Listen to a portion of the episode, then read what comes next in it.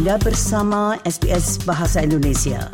Dapatkan lebih banyak lagi cerita bagus di sbs.com.au garis miring Indonesia.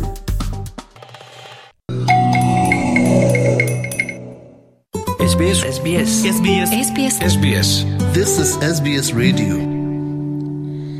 Nah dari masalah cinta kita mengalih ke masalah neonasisme yang ada di Australia itu apa dan mengapa neonasisme ini muncul kembali maka marilah kita simak rangkuman Mas Dilail Abimanyu berikut ini Para pendengar sekalian, Sydney menyaksikan insiden neonazi selama tiga hari berturut-turut selama akhir pekan Australia Day beberapa waktu lalu.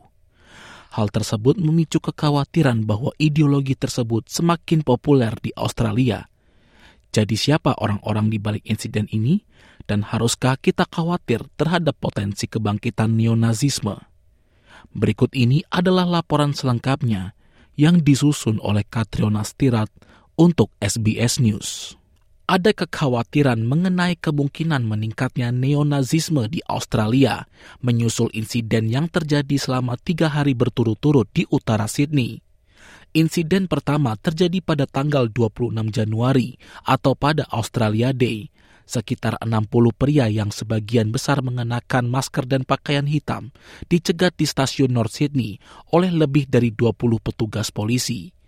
Polisi mengatakan kelompok tersebut menyembunyikan wajah mereka dan membawa perisai serta bendera dan enam orang ditangkap serta 55 orang lainnya didenda karena perilaku ofensif. Polisi kemudian membubarkan pertemuan pada Sabtu malam di Turamura Utara dan mengeluarkan perpanjangan perintah keselamatan publik sebelum kembali dipaksa untuk melakukan intervensi pada demonstrasi lain di pantai utara Sydney pada minggu pagi.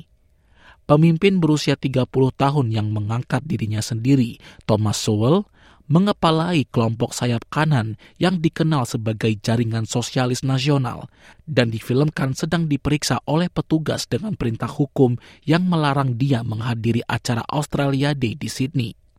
Perdana Menteri Anthony Albanese mengutuk kelompok tersebut pada hari Sabtu, serta menyoroti peringatan ASIO atau Organisasi Intelijen Keamanan Australia tentang kebangkitan ekstremisme sayap kanan. And on Australia Day, where we commemorate uh, everything that is great about this country, uh, we have uh, a responsibility uh, to look to what unites us, not what divides us. And I say to these people, quite frankly, have a good look at yourself. There is nothing to be got in this country through hatred. Sejak saat itu, Premier New South Wales Chris Minns berjanji untuk memperluas undang-undang di negara bagian tersebut untuk melarang ideologi rasis Nazi dan simbol kekuasaan kulit putih. Ia memuji tindakan cepat polisi dalam menghentikan kelompok tersebut dalam keadaan yang ia anggap sulit. Everyone in Sydney has a right to feel safe. That's where the government's priority and agenda has been, so that this, uh, these idiots, as well as their leaders who are obviously have this form of demented ideology, is uh, confronted with the full force of the law and zero tolerance is shown.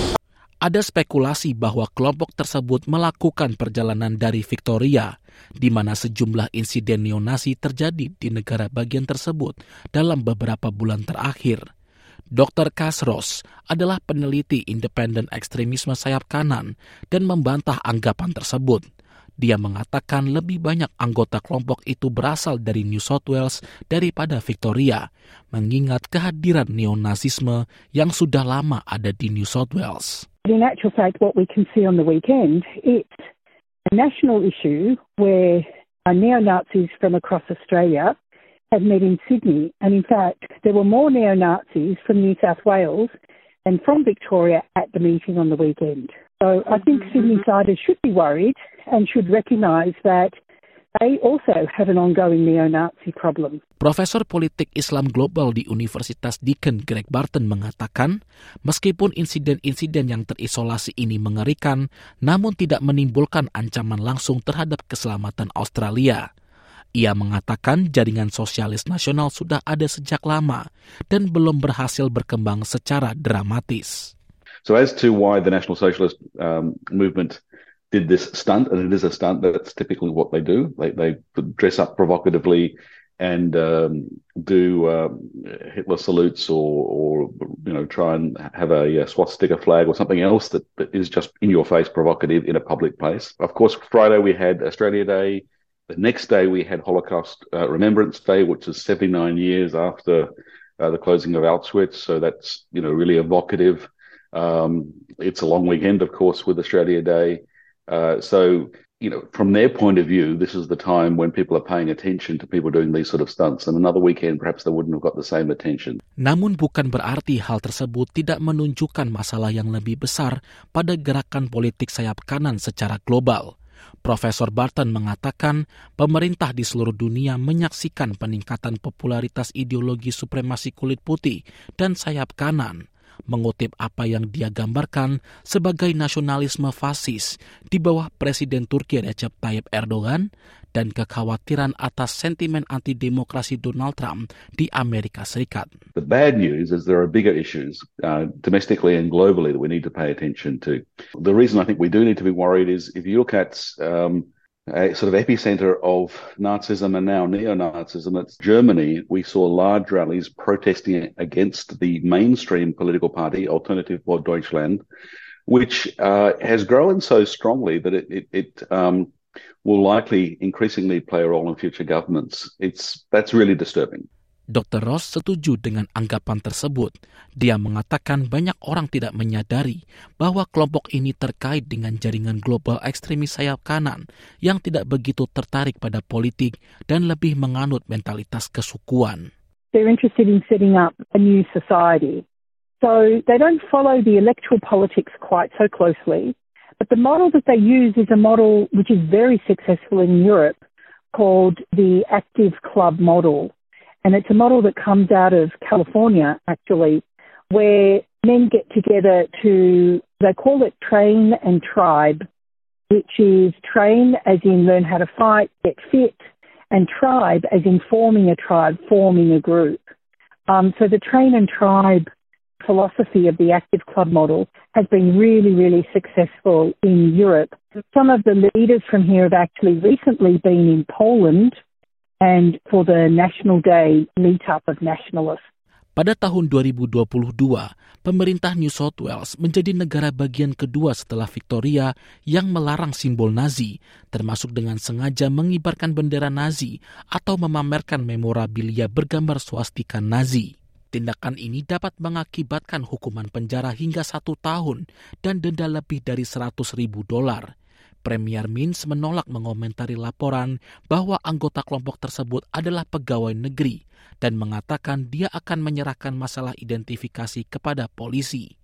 Namun dia mengatakan bahwa hal ini sedang diuji di pengadilan apakah undang-undang yang ada mungkin diterapkan pada gerakan tangan yang terkait dengan ideologi fasis tersebut dan menambahkan bahwa jika hambatan hukum tidak jelas, maka pemerintah akan mengeluarkan undang-undang yang melarang ideologi rasis Nazi dan simbol supremasi kulit putih di New South Wales. I think uh, we need to make sure that we've got rules and laws in place to protect very special nature of our community. Undang-undang seperti pelarangan salut ala Nazi penting untuk membantu polisi mengajukan tuntutan, seperti yang dijelaskan Profesor Barton. Namun dia menegaskan, membela demokrasi harus menjadi fokus yang lebih besar sebagai masyarakat Australia. Defending democracy not our party against their party, but all of us. So democracy needs a diversity of opinions. Classically, that comes across a political spectrum of left, to centre to right. Those are all legitimate ideas that, that need to be respected and preserved. Um, but we need to be really cautious of those on the extreme of the spectrum. Um, and, and at one point, extremes of the spectrum join up. So, you know, people can be acting in the name of a um, allegedly far left cause and end up doing far right tactics. That the sort of demonizing, dehumanizing of the other is sort of the point of meeting. Dr. Ross menambahkan bahwa dukungan masyarakat sangat penting dalam mencegah kaum muda, khususnya menjadi radikal karena ideologi ekstrim sayap kanan tersebut. Ia mengatakan meskipun undang-undang dapat membantu mengutuk tindakan kelompok-kelompok tersebut, Australia sangat membutuhkan program dukungan untuk mencegah radikalisasi. I think the best way we can combat them is we need support for families. That's one thing for sure. because if you if you have a teenage son and you see that he's becoming radicalized, there are no family support programs. Who are you going to turn to? You, you're not going to ring National Security Hotline on your own son. For me, that is what's missing in Australia. We can talk about strong laws and whether the laws are in, used, are implemented or not implemented, or but ultimately to, to really deal with this kind of um, extremism and recruiting, we need many, many more resources for supporting the people around those young men and helping them to pull the young men away from this kind of group. Demikianlah laporan yang disusun oleh Katriona Stirat untuk SBS News dan dibawakan oleh Dilail Abimanyu untuk SBS Bahasa Indonesia.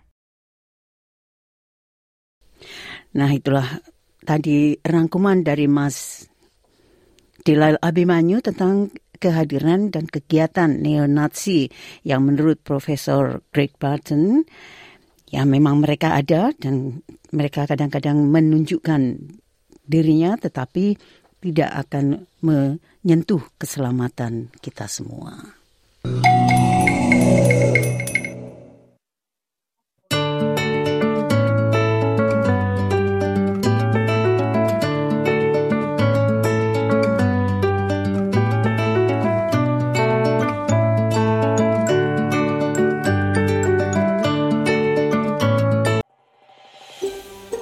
Anda ingin mendengar cerita-cerita seperti ini? Dengarkan di Apple Podcast, Google Podcast, Spotify, atau di mana pun Anda mendapatkan podcast Anda.